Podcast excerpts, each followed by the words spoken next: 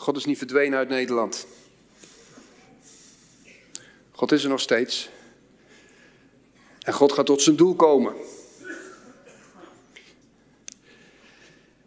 En ook al schudt alles om ons heen en moet onze overheid kiezen voor sluiten, voor spuiten, voor duiten in al die lege zakken stoppen van iedereen.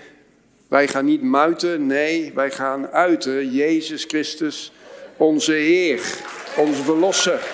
We gaan Hem verhogen. We gaan Jezus aanbidden, we gaan Jezus prediken, we gaan Jezus daden doen. Het wordt tijd dat we serieus aan de slag gaan met het Koninkrijk van God, wat ons is toevertrouwd. Waarvan de Bijbel zegt, hé, hey, jullie zijn een klein kuddeke, maar het heeft de Vader behaagd om jou het Koninkrijk te geven. En zij verwacht van jou en mij.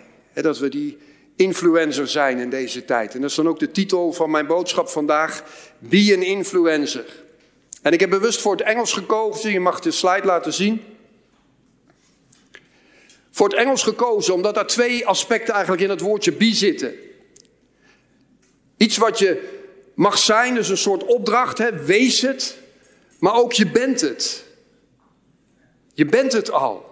Het is niet zozeer dat je iets moet gaan doen wat je niet bent. Nee, je bent al iemand die beïnvloedt. Je bent al iemand die deel is aan dat koninkrijk van Jezus. Je bent een zoon, een dochter van de levende God.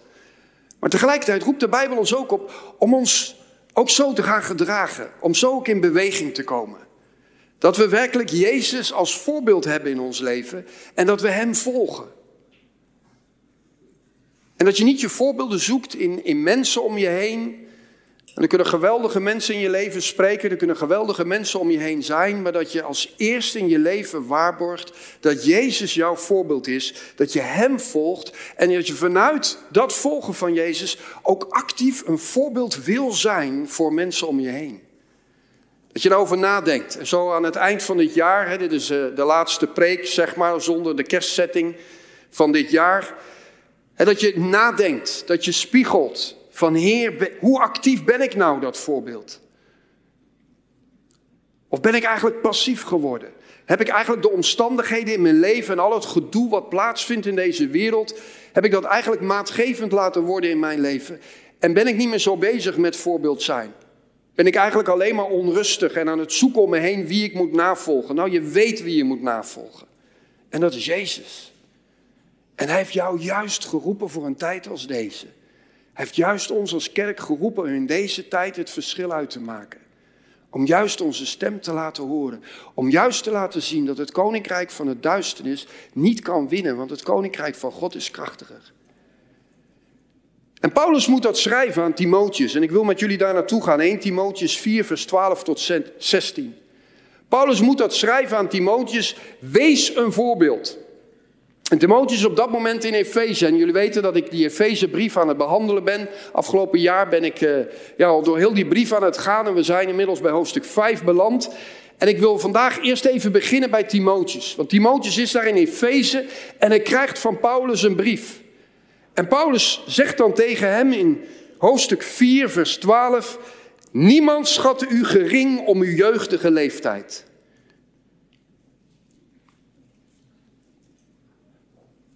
En dat gaat niet alleen maar om leeftijd in de zin van je bent jong, je bent misschien nog maar 12 of 8 of 6 of 4 of 15 of 20.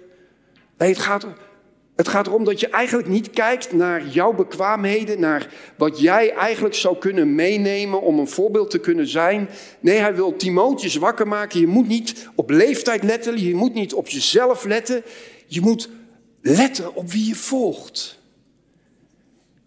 En als je Jezus volgt, dan gaat dit dus direct spreken ook naar jouw hart. Let niet op je geringheid, let niet op je aanzien, let niet op je bekendheid, maar wees een voorbeeld voor de gelovigen in woord, in wandel, in liefde, in geloof, in reinheid. In afwachting van mijn komst moet gij u toeleggen op het voorlezen, het vermanen en het leren. Veronachtzaam de gave in u niet die u krachtens een profetenwoord geschonken is onder handoplegging van de gezamenlijke oudsten. Behartig in deze dingen, leef erin, opdat uit aan alle blijken dat gij vooruit gaat. Zie toe op uzelf en op de leer. Volhard in deze dingen, want door dit te doen zult gij zowel uzelf als hen die u horen behouden. Hij wil Timotheus bewust maken, jij bent een voorbeeld. Wees dat dan ook. En dan zeg ik dat namens de Heer ook tegen jou. Jij bent een voorbeeld. Wees dat dan ook. Jij bent sowieso iemand die beïnvloedt. Als je niets doet, ben je ook aan het beïnvloeden.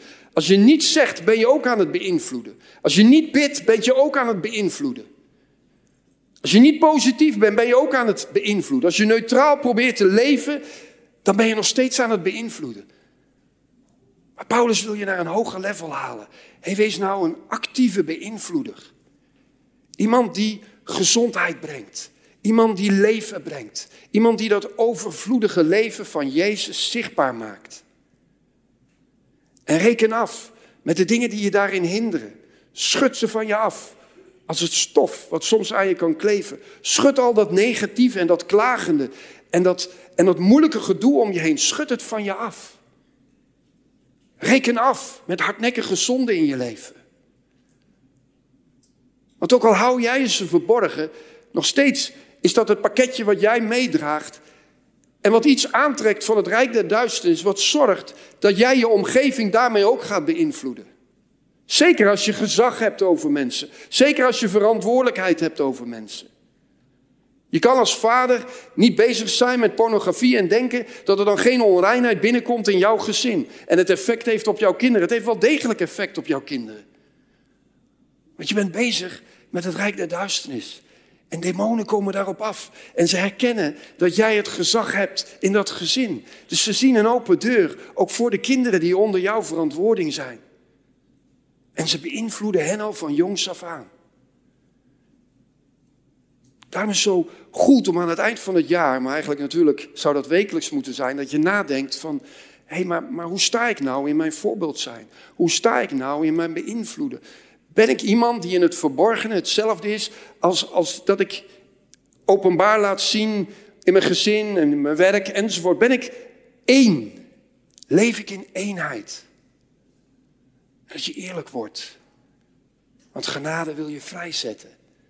Maar dat wat je in het duisternis houdt, kan God niet bijkomen. En God wil nou juist dat je het openbaar maakt, dat je het in het licht brengt. Dat je je toont, dat je eerlijk wordt. Zodat hij kan reinigen, zodat hij kan bevrijden. Want hij wil dat je een krachtig voorbeeld bent op de plek waar God je gesteld heeft. En Paulus stimuleert Timotheus daarin. Wees dat voorbeeld. Zorg dat je heel bent in je wandel in je geloof, in je woorden, in je liefde, in je reinheid. Zorg dat je compleet Jezus laat zien die je navolgt. Dus het mag aan het eind van het jaar best zo zijn dat je eens nadenkt van, hé, hey, hoe ver ben ik nou eigenlijk in mijn groeiproces?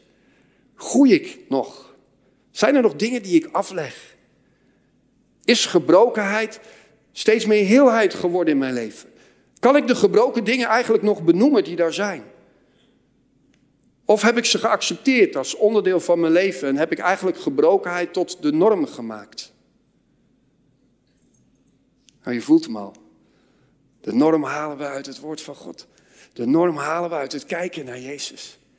En als we naar Hem kijken, dan zien we een norm die niet als een wet op ons afkomt, maar dan zien we een norm die met ogen van liefde naar ons kijkt en zegt, hé, hey, daarvoor ben ik aan het kruis gegaan. Daarom zijn mijn, manden, mijn handen wijd uitgestrekt om je hierin te omarmen en je hierin te genezen en je hierin te bevrijden. Dat is werkelijk het vaderhart van God. Maar ben jij die zoon, die dochter die ook rent naar dat vaderhart van God?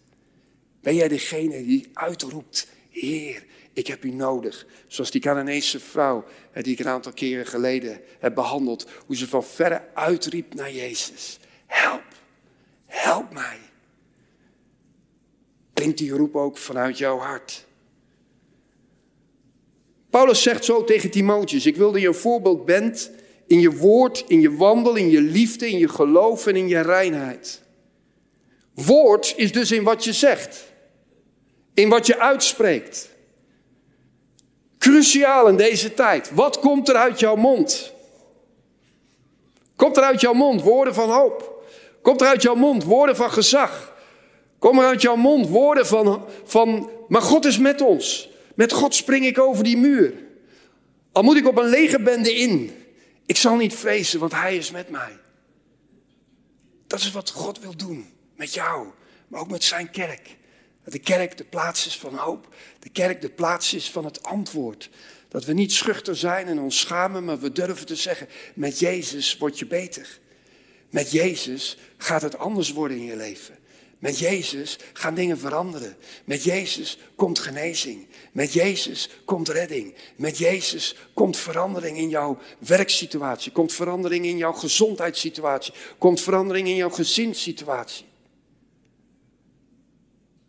En heel actief zegt hij tegen Timotheus: spreek, spreek dat woord van God. Dat betekent dat we andere woorden laten liggen. Andere woorden laten we maar over aan de mensen die God niet kennen. De mensen gaan het verschil merken tussen, tussen de kerk en niet de kerk. Want ze gaan zien dat kerkmensen ineens andere woorden spreken in dezelfde crisis. Toch? Toch? Het wordt stil. Dat wij anders reageren op ontslag. Dat wij anders reageren op sluiting. Dat wij anders reageren op onmogelijkheden.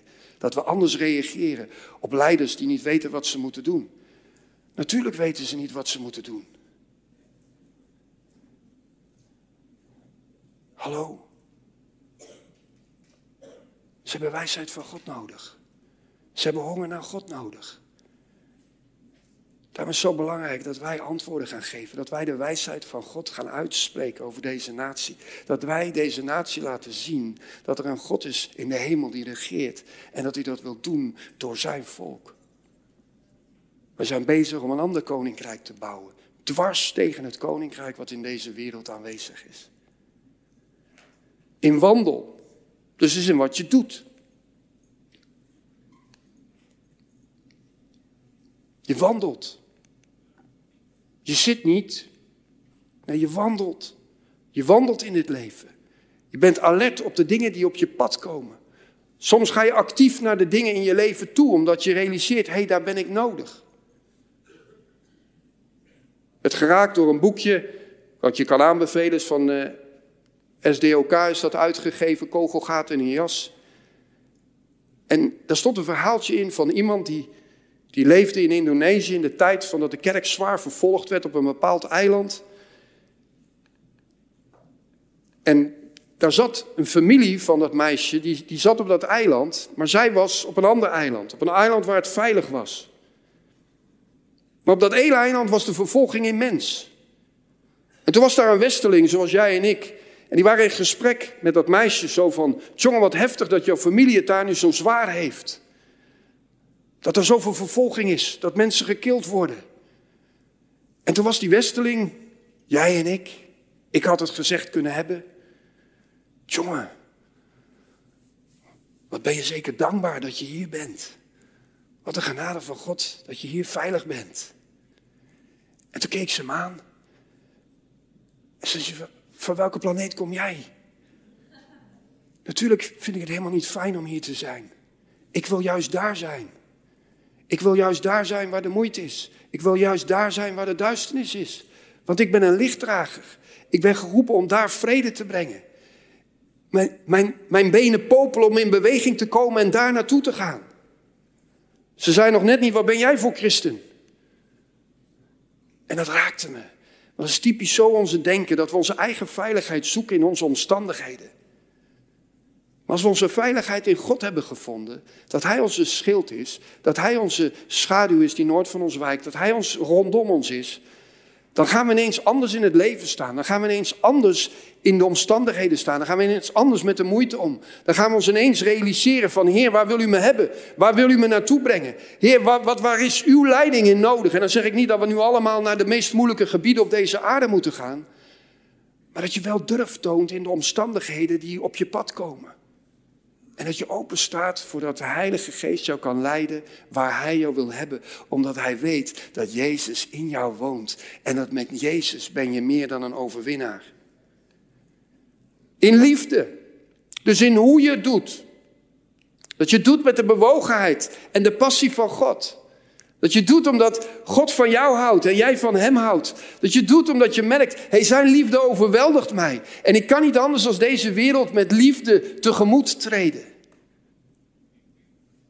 Dan sla je niet met de Bijbel op de hoofden van mensen, maar dan zoek je in, in Gods geest, Heer, hoe kan ik deze persoon overtuigen dat u van hem of haar houdt? Hoe kan ik in deze persoon de sleutel in het slot krijgen, zodat de deur van het hart open gaat voor u?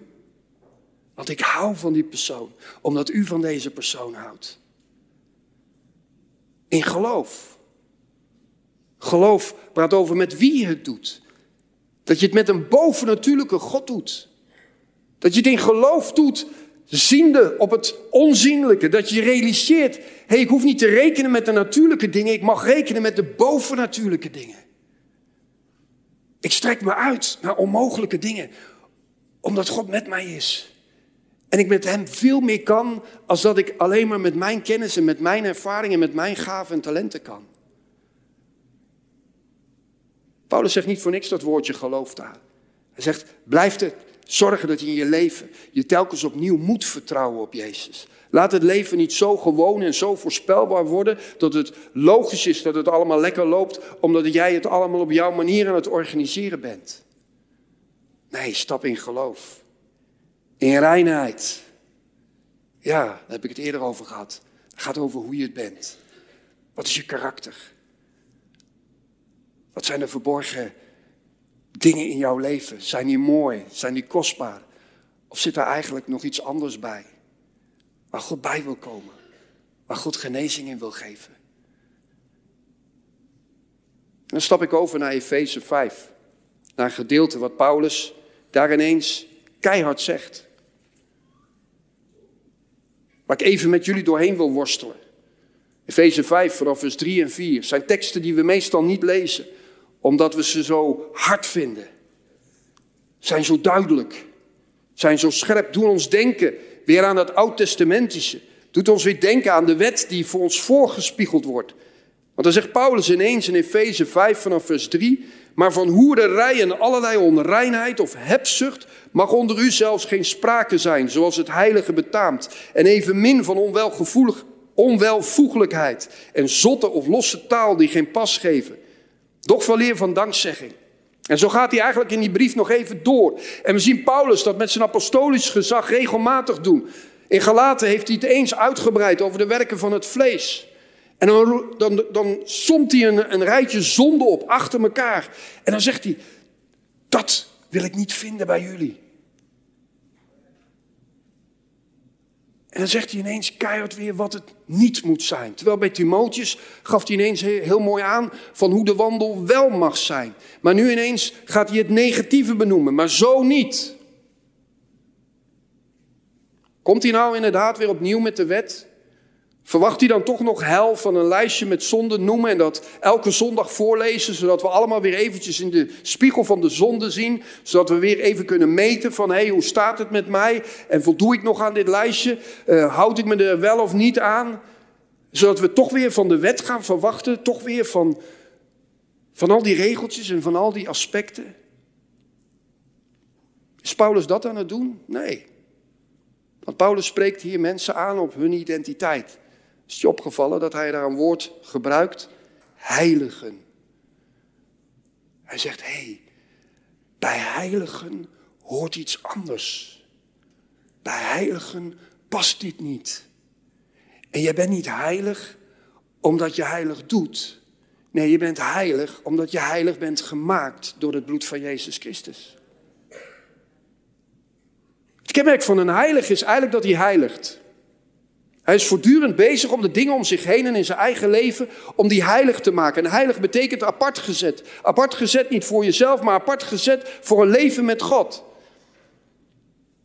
Een zondaar die zondigt, die kan eigenlijk niet anders dan zondigen, want hij is een zondaar. Dat is zijn identiteit. Maar prijs God, God heeft zijn zoon gegeven, aan het kruishout genageld. En in hem is heel ons zondaarschap weggedaan. En zijn we in een nieuwe natuur opgestaan als zoon en als dochter, als heilige. En Paulus komt daarbij. Hé, je bent een heilige. En toch moet hij iets van een waarschuwing zetten. Waarom dan? Omdat blijkbaar de gemeente in Efeze en waarschijnlijk dus ook jij en ik, hè, want de brief is onderdeel van de Bijbel, wel wakker moeten zijn voor de tijd waarin we leven. Er is een koninkrijk van duister en er is een koninkrijk van licht. En het koninkrijk van duister bepaalt de cultuur van de tijd waarin we leven. Helaas. Want het koninkrijk van het licht is nog steeds onvoldoende krachtig om dat koninkrijk van duister te veroveren.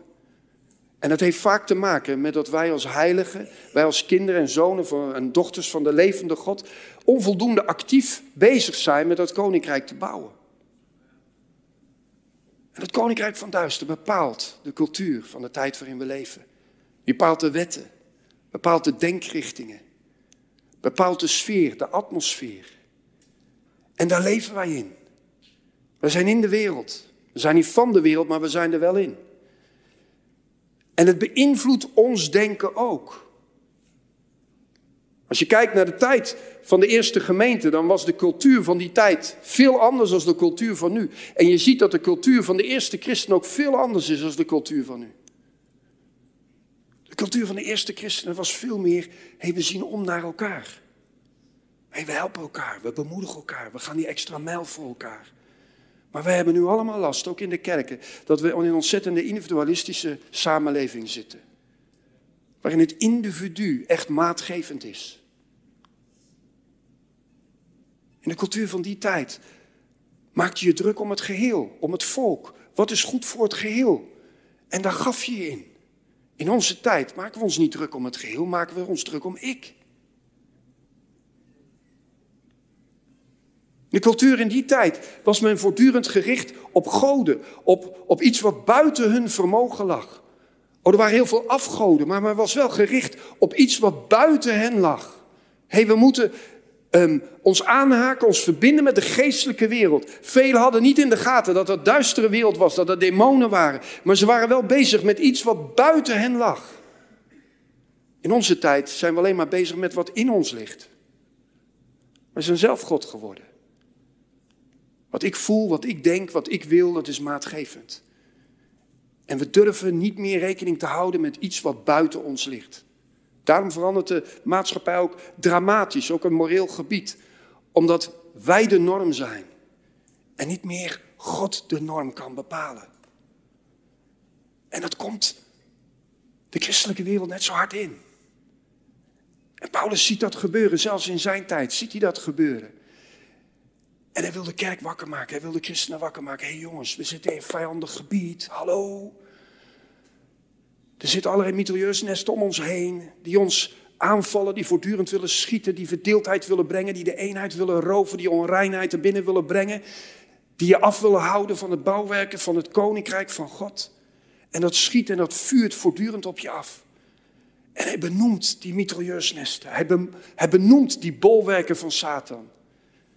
En hij zet ze even in het licht. Daar is er een, daar is er een, daar is er een. Bemoei je daar niet mee. Wees heilig en je zal onaantastbaar zijn. Hij brengt dus niet een nieuwe wet. Hij brengt een stuk waakzaamheid naar boven.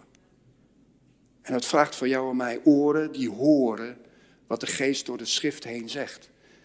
En niet alleen maar de teksten eruit halen die passen bij de cultuur die eigenlijk in de wereld is. Het draait om mij en ik en wat ik vind en wat ik voel.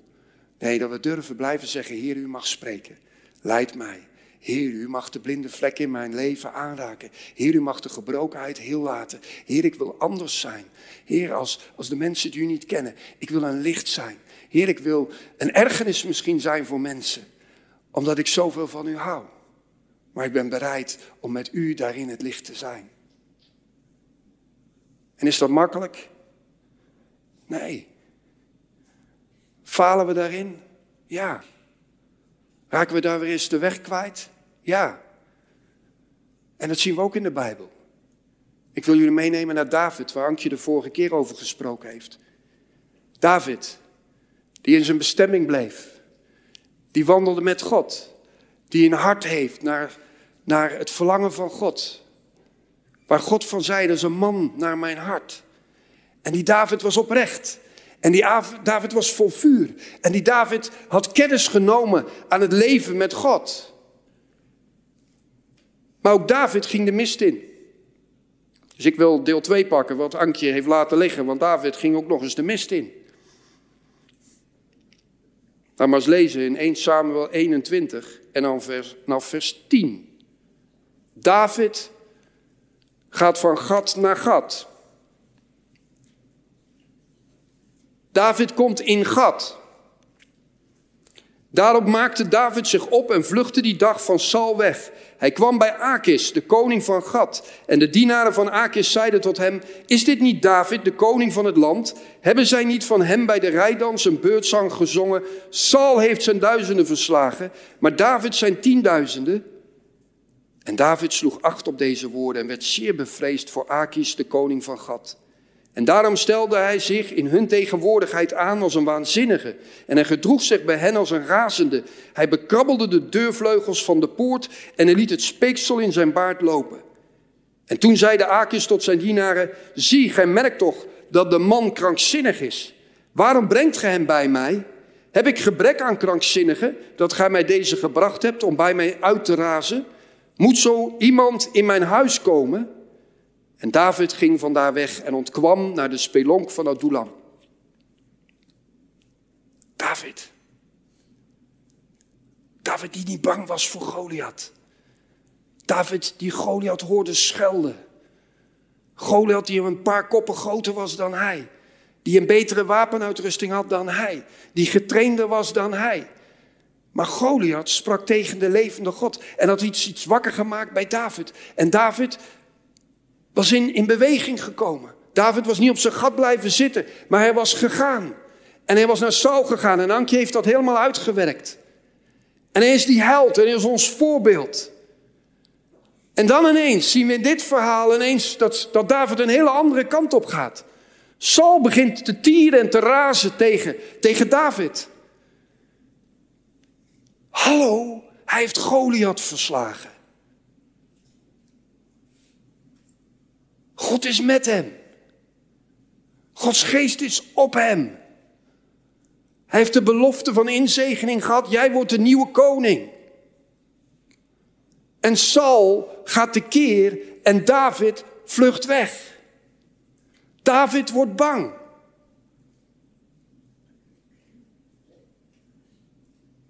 David, ons voorbeeld. Maar is ook iemand die op weg is. Iemand die moet leren, iemand die moet groeien. En het mooie van dit verhaal is dat David vlucht wel weg, maar God vlucht met hem mee. Die mag je onthouden. Als jij wegvlucht voor situaties, God vlucht met jou mee. Jij kan Jezus niet van je los schudden, want hij woont in je. Dus waar je ook naartoe gaat, hij is daarbij. En hij is daar niet om je te veroordelen. Hij is daar niet om je te straffen. Nee, hij is daar, daar om jou zijn hel te doen zien. Om je terug te leiden naar de paden van hel. Dus David vlucht weg. En gaat het helemaal op zijn eentje nu uitzoeken. Komt in een vijandig gebied. Komt bij die koning Akis terecht. En dan wordt het alleen maar nog maar van kwaad tot erger. Want David zit daar ineens in vijandelijke omgeving en hoort hen ineens spiegelen naar hem. Hé, hey, dat is de koning van de Joden. Was hij niet eens. Dat was Saul. Maar ze zien verder. Ze zien verder. Je zou bijna zeggen, ze profiteren over hem. Zie de koning van de Joden. En hij heeft er veel meer verslagen als Saul verslagen heeft. Dit is een geweldenaar. Dit is een held.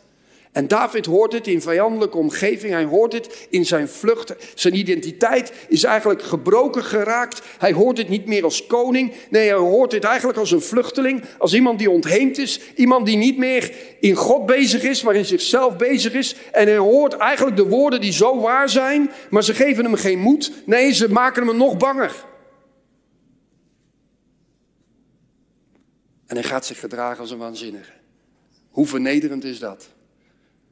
Hij gaat een acteerprestatie leveren van heb ik jou daar, zodat de koning Akis helemaal onder de indruk raakt en hem uiteindelijk wegstuurt en hij kan ontsnappen.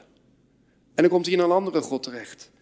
En dan verzamelt hij weer een hele hoop mensen van allerlei uh, lage allooi om zich heen. Een hele legerbende om zich heen. En dan zit hij daar in die woestijn te wachten. Je zou eigenlijk zeggen, uit zijn bestemming. Maar het mooie is, bij God kom je nooit uit je bestemming. Want wat je ook doet, wat je ook verprutst, wat ook allemaal niet goed gaat in je leven, als je je leven hebt gegeven aan Jezus Christus, blijf je een kind van de levende God. En dan kan jij weggaan, maar God gaat met je mee. Sterker nog, God gaat naar je toe. God komt dichterbij. God gaat opnieuw spreken. Want daar waar hij begon bij Gad, komt de profeet Gad, maar nu met een D, naar hem toe. 22 vers 5. De profeet Gad zeide tot David: Blijf niet in de bergvesting, ga heen en trek naar het land Juda. David was eigenmachtig weggetrokken uit het land Israël. Was helemaal in verwarring geraakt. Maar God begon opnieuw te spreken en hij bracht hem weer terug naar Juda. Hij moest weer terug naar het gebied van Saul. Hij moest weer terug naar de plek waar hij kon laten zien, waar God kon laten zien, dat God zijn bescherming is. Dat God degene is die zijn leven leidt. Dat jij niet weg hoeft te vluchten uit je omstandigheden, maar dat je mag zeggen, Heer, u leidt mij in rechte sporen om uw naams wil. U bent mijn schild. U bent mijn rots. U bent mijn schuilplaats. En Heer, ik verander geen meter tenzij dat u mij leidt. Dus David is weer terug bij af. Maar hij heeft wel wat geleerd. Hij heeft geleerd dat God bij hem is. Hij heeft geleerd dat hij iets mag doen. Maar daar waar je iets in eigen kracht doet, God nog steeds trouw blijft en weer gaat spreken tot hem. Daarom is zo belangrijk dat we blijven prediken. Daarom is zo belangrijk dat we elkaar blijven ontmoeten. Daarom is zo belangrijk dat we blijven bidden voor elkaar. En dat we telkens opnieuw zoeken, Heilige Geest, wat wil u zeggen? Wat wil u bemoedigen naar die ander? Is daar iets wat u op mijn hart legt om aan mijn broer of mijn zus te vertellen, zodat we allemaal in het rechte spoor blijven om zijn naams wil? En zo is David dus uiteindelijk weer op zijn plek terechtgekomen, waar hij gewoon Saul eigenlijk maar in zijn gezicht moest blijven zien, net zolang totdat God de tijd zou bepalen dat David daarin koning zou worden. Dus dat is een, eigenlijk ook een bemoediging voor jou. Om iets aan te durven in God. Zelfs als je het niet helemaal zeker weet, dat je toch durft te zeggen, ik ga een stap zetten. Want zelfs als je verkeerde wegen gaat, dan nog is God degene die met je blijft. Nou, als dat geen aansporing is straks voor het nieuwe jaar om in beweging te gaan komen, dan weet ik het niet. Eigenlijk kan er niks misgaan. Maar ga van je gat af en luister naar de woorden van de profeet Gad. Die eigenlijk je weer in beweging spreekt en zegt: Hé, hey, jij bent geboren voor een tijd als deze. En wees die beïnvloeder in de mensen om je heen. En durf iets groters te doen als wat je nu voor ogen hebt. Durf iets verder te reiken in je gebed dan wat je nu ziet. Durf je geloof te stretchen in dat wat jij eigenlijk niet voor mogelijk acht. Durf een dwaas te zijn voor de wereld, maar daarmee wijs voor God. Trek je stoutmoedige schoenen aan. En ga stoutmoedige dingen doen. Val liever als dat je passief blijft. Want het krachtig bij God is als je valt, is dat zijn hand altijd daar is om je weer op te richten. En er is bijna geen ding in je leven dat je leert zonder dat je valt. Dus laten we elkaar juist aanvuren om valpartijen niet tot lachwekkende partijen te maken, maar juist van applauspartijen. Geweldig. Je bent gevallen, maar je kan weer opstaan. En dan komen we in een atmosfeer waarin we als kerk ook gaan durven geluid te maken in deze wereld. Waarin we ons niet verstoppen en hopen dat niemand ons hier ziet. En dat niemand ons lastig valt, dat het niemand ons moeilijk maakt. Maar dat we ons, ons weten geborgen in Hem. En dat wat er ook om ons heen gebeurt. Dat we zeggen, ja maar wij gaan beïnvloeden. Wij gaan licht brengen. Wij gaan deze wereld veranderen. Wij gaan het koninkrijk van God bouwen. Wij gaan, gaan met elkaar beleven dat dit land verandert. Dat de kerken niet langer leegstromen, maar dat ze weer gevuld worden. Wie gelooft dat nog, dat dat kan in God? We zien het tegendeel gebeuren. Maar ik geloof dat het andere gaat gebeuren.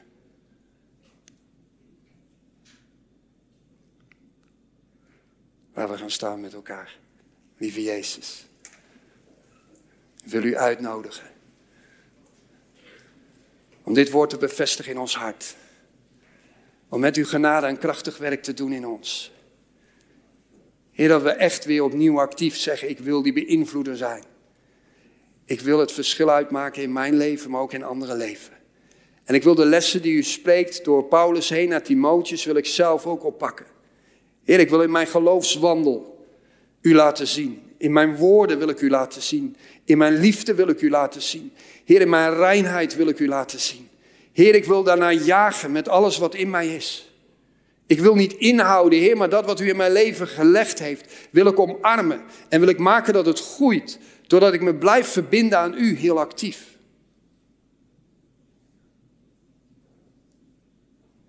Heer, zoals we staan vandaag voor uw aangezicht. Heer, willen we zeggen, Heer, we willen functioneren als een familie, maar ook als een leger van u. We willen waakzaam worden voor de tijd waarin we leven. We willen niet alles maar laten roven uit ons leven, maar willen juist, Heer, dat uw volheid zichtbaar wordt.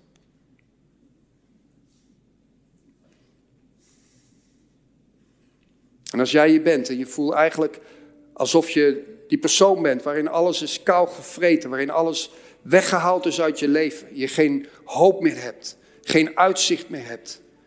Eigenlijk moedeloosheid dreigt je te verslinden. Je aan het verstoppen bent. Kom dan een moment naar voren. Dan willen we met je bidden. We willen je vrijzetten daarvan. We willen, net als de profeet Gad, opnieuw je in je bestemming spreken. Want je bent bestemd voor iets beters. Kom dan een moment naar voren. Kom dan een moment naar voren.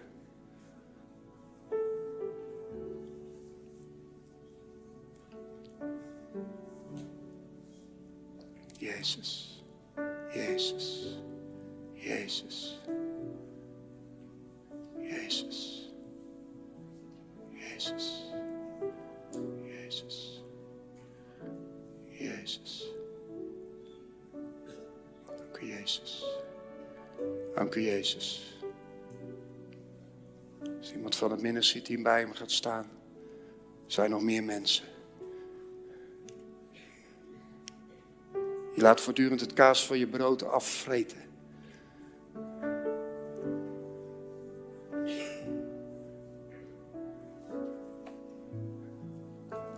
Oh, God wil profiteren over je leven, joh. God wil echt profiteren over je leven. God is echt niet klaar met jou. Misschien ben jij voor je gevoel klaar met God, maar Hij is niet klaar met jou. Echt niet. Jezus. Jezus. Vanuit het profetisch team was ook een beeld dat iemand in een, in een gipse been zit. En dat is niet letterlijk, maar je zit als het ware in een, in een stukje veiligheid, een stukje bescherming. Omdat ja, er iets aan je leven kapot is gemaakt, je bent gebroken. Maar Gods heling is al gaan stromen in je leven. Maar toch ben je eigenlijk blijven hangen in dat gips. Dat gips zit er nog steeds omheen. Terwijl God zegt, dat kan er al lang af. Want je bent al geheeld. Je hoeft niet langer je te verstoppen. Je hoeft niet langer passief te blijven en afwachtend te blijven. Ik heb je geheeld. Dat wat ik gedaan heb in je hart is meer dan genoeg. Toon jezelf. Toon jezelf. Als dat voor jou is, kom dan ook een moment naar voren. En dan gaan we het gips van je benen afhalen. Dan gaan we je uit je kokon trekken. Dan gaan we de deur van de vogelkooi openzetten. We gaan je in de vrijheid brengen. Kom een moment naar voren als dat voor jou is. Schaam je niet. David heeft heel wat ergere dingen gedaan en dat lezen we ook gewoon telkens weer in de Bijbel. Dus jij mag ook gewoon komen.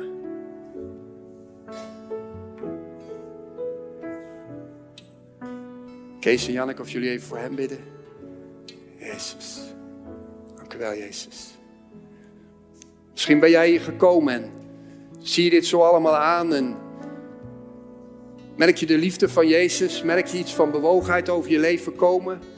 Merk je ineens dat er leegte ook is in je leven, leegte is in je bestaan. En kom je tot besef van ik heb, ik heb helemaal niet dat zoonschap, ik heb helemaal niet het kindschap met God, ik heb helemaal geen relatie met God. Je praat de hele tijd over God en Jezus alsof je hem kent. Ja, ik mag hem kennen door genade, maar dat is ook voor jou. Misschien ben je hier en tors je met een last van zonde, van schaamte, van schuld. Drukt het op je leven. En zie je het eigenlijk niet meer zitten met jezelf, omdat je aan alle kanten voelt falen. Is vandaag goed nieuws, er is hoop voor jou. Want Jezus is hier om jou te redden. Als dat voor jou is, als jij bij Jezus wil komen, als Jezus bij jou mag komen, als Hij in jouw leven de hoofdrol mag spelen, als Hij in jouw hart mag komen wonen, als jij dat kind van God wil worden vandaag. Als jij voor de eeuwigheid behouden wil worden en zekerheid wil ontvangen dat je in de hemel thuis bent, laat me dan je hand zien. Steek je hand dan duidelijk op. Dan ga ik met je bidden. En dan zul je vanaf vandaag een verandering meemaken. Is dat voor jou? Check even Ankje. Zit daar nog iemand in de zaal waarvoor dat is? Laat me duidelijk je hand zien. Jezus. Ook voor jou thuis, als je meekijkt. Elke uitnodiging die ik gedaan heb, geldt ook voor jou thuis. Ik zal een algemeen gebed bidden. Je kan het thuis gewoon ontvangen en meebidden. En je zal merken dat je lieve Jezus iets gaat doen in jouw hart, in jouw leven. Is dat voor hem? Ja, wauw. Helemaal mooi mensen. Laten we even een applaus geven. Hey. Hoe heet je? Willem. Bid mij maar naar Willem. Lieve Jezus, ik geef mijn hart aan u. Dank u wel dat u al mijn zonden vergeeft. En dat u mij maakt tot een nieuwe man. Opnieuw geboren. Vanaf nu. Als uw kind. Dank u wel dat mijn naam is opgeschreven. Nu in het boek van het leven. En dat de hemel mijn thuis is. Voor altijd. Dank u Jezus. Ik ga een moment voor jou bidden. Als jij dat ook thuis hebt meegebeden, of hier in de zaal, omdat je misschien schroom of schaamte had, ontvang ook dit gebed. Lieve Jezus, dank u wel dat u met uw goedheid en uw genade nu komt over dit leven.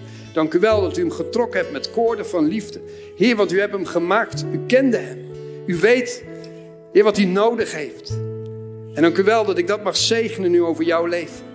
Gods goedheid en Gods genade, Gods overvloedige aanraking. Dank u wel dat uw kracht nu ook op dit moment op zijn leven komt. Van top tot teen en u wast hem schoon. O Jezus, u delgt elke overtreding die uit dit leven is voortgekomen weg. Heer, en u heft elke aanklacht naar dit leven toe op in de naam van Jezus. Duivel, je kan niet langer meer terroriseren in dit leven. Ik gebied je nu dit leven los te laten in de naam van Jezus. Ik verklaar dat dit lichaam, dit leven, deze tempel nu van Gods geest is. En dat hij verbonden is aan de levende God. En hij wordt daarmee onzichtbaar voor jou. En ik zegen dit over jouw leven. Kom tot volheid, Heilige Geest. In de naam van Jezus. Halleluja. Amen.